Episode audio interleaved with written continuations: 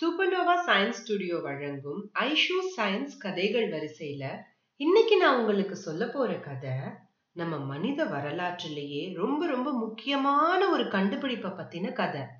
அது என்ன அந்த முக்கியமான கண்டுபிடிப்பு? உங்களுக்கு அது எதுன்னு தெரியுமா? மனித வரலாற்றிலேயே ரொம்ப ரொம்ப முக்கியமான கண்டுபிடிப்புனா அது ஒருவேளை எலக்ட்ரிசிட்டி கரண்டா இருக்குமா? இல்லைன்னா ரயில்வேஸ் இல்ல கப்பல்? இல்லைன்னா துப்பாக்கியா இருக்குமா? அது என்னவா இருக்கும்?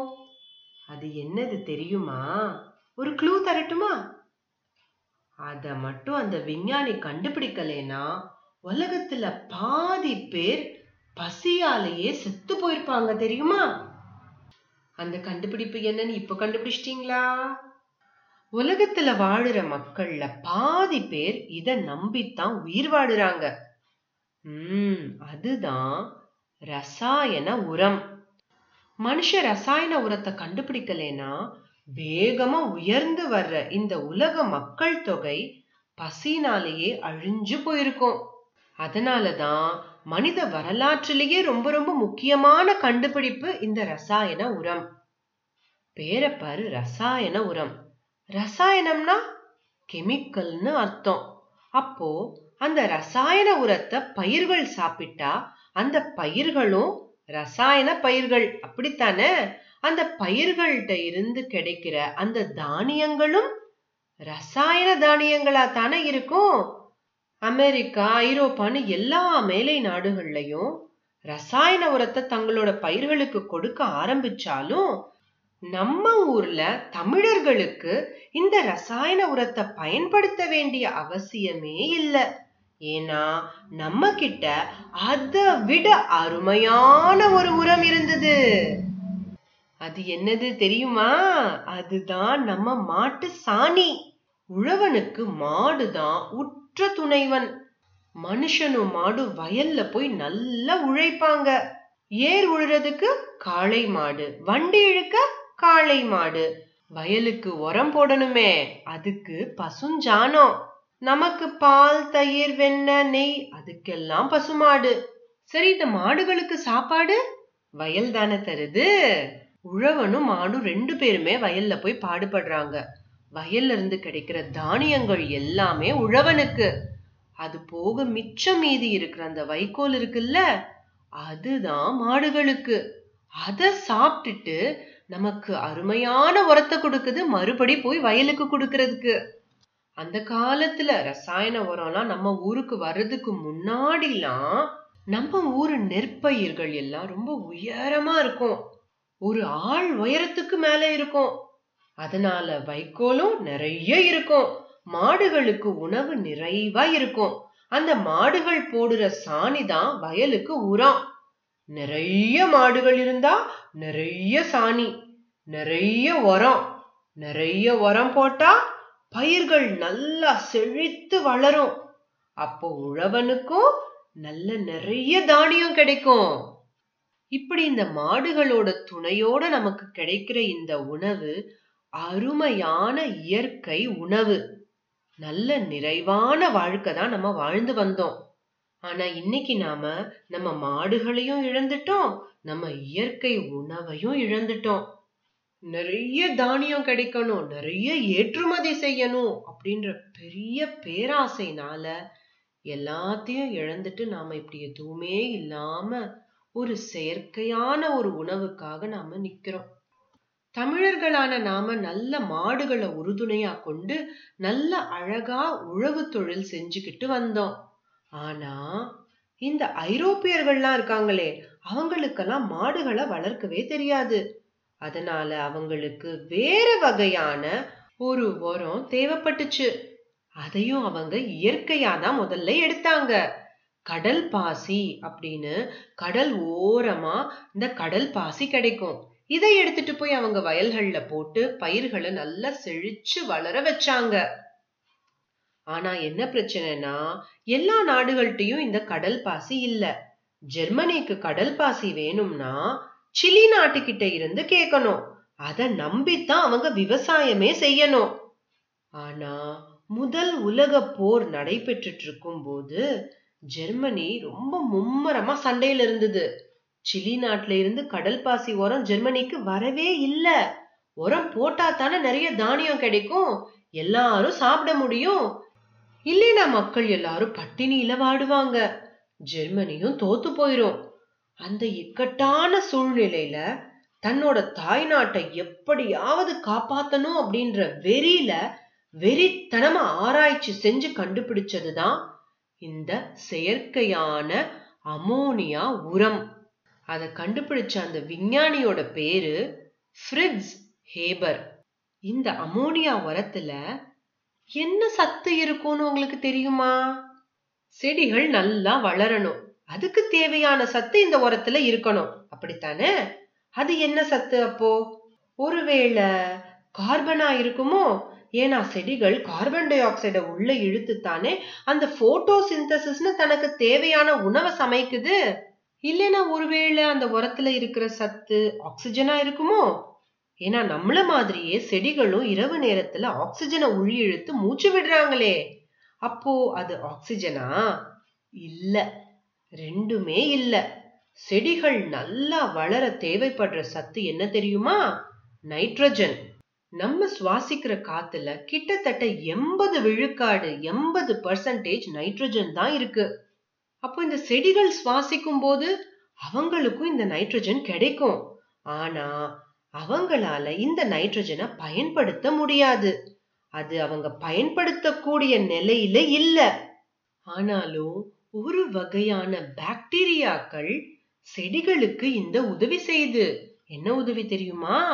காத்துல இருக்கிற நைட்ரஜனை எடுத்து அத செடிகளால பயன்படுத்தக்கூடிய நைட்ரஜனா மாத்தி செடிகளோட வேர்கள்ல அந்த சத்தை சேமிச்சு வச்சு கொடுக்கும் இந்த பாக்டீரியாக்கள்.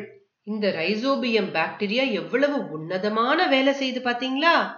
இதுவும் ஒரு வகையான இயற்கை உரம். ஆனா முழு உலகத்துக்கும் சாப்பாடு போடணும்னா இதெல்லாம் பத்தாது. காத்துல இருக்கிற நைட்ரஜனை எடுத்து ஏதாவது ஒரு ரசாயன முறையில அத ஒரு ரசாயனமா மாத்தி அத பயிர்களுக்கு கொடுத்து பயிர்களை வளர வைக்கணும். அப்பதான் நிறைய தானியம் கிடைக்கும். எல்லாருக்கும் சாப்பாடும் கிடைக்கும்.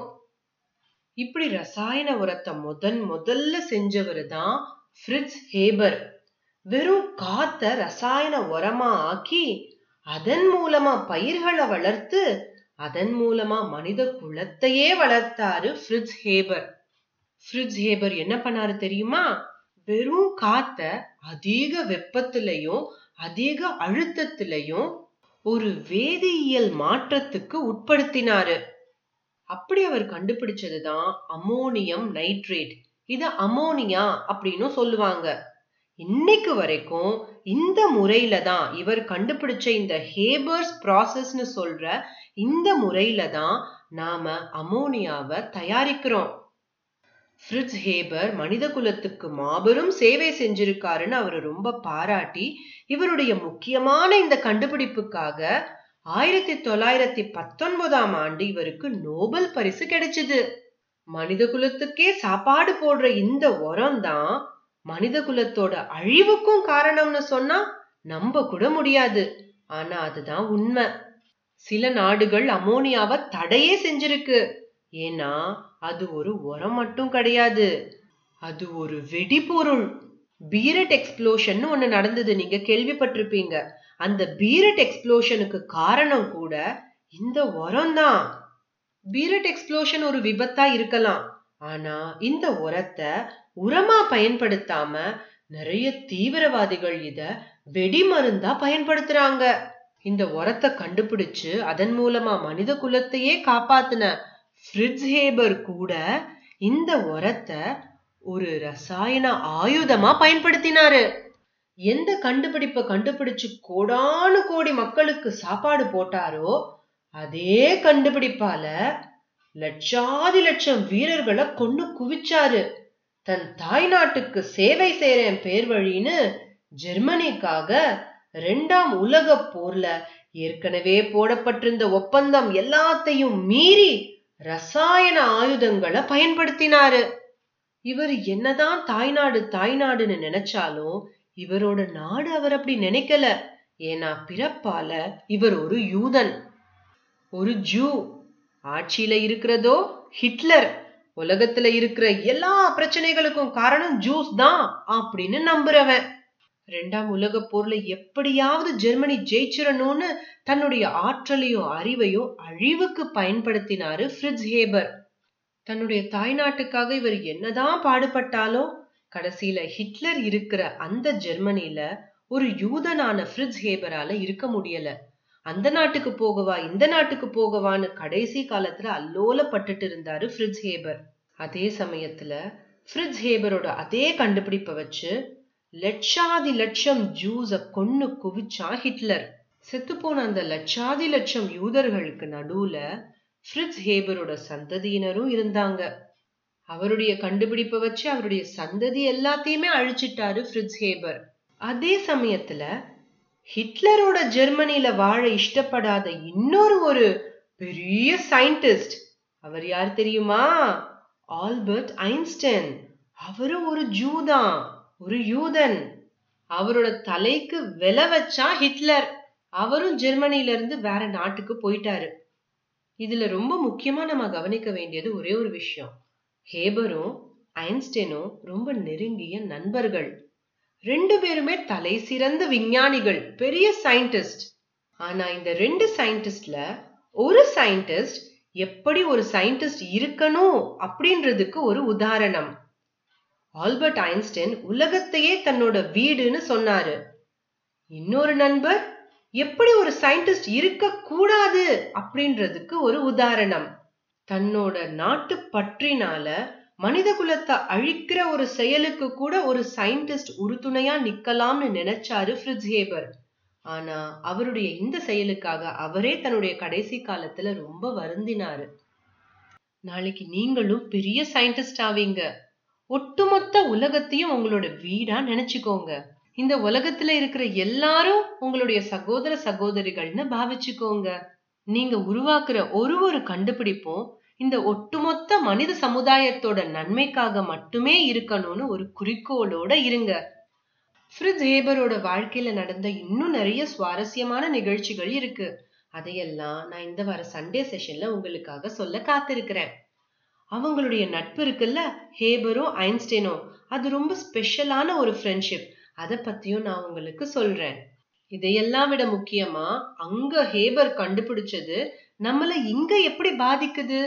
அவ்வளவு உயரமா ஆள் உயரத்துக்கு இருந்த நம்மளுடைய நெற்பயிர் இன்னைக்கு இவ்வளோ குட்டையா இருக்கு. என்ன காரணம்? இதை எல்லாத்தையும் நாம நம்மளுடைய சண்டே செஷன்ல விவாதிக்க போறோம். நீங்க சேர வேண்டிய Zoom ID two nine zero triple two zero three seven five password supernova S U P E R N O V A வணக்கம்.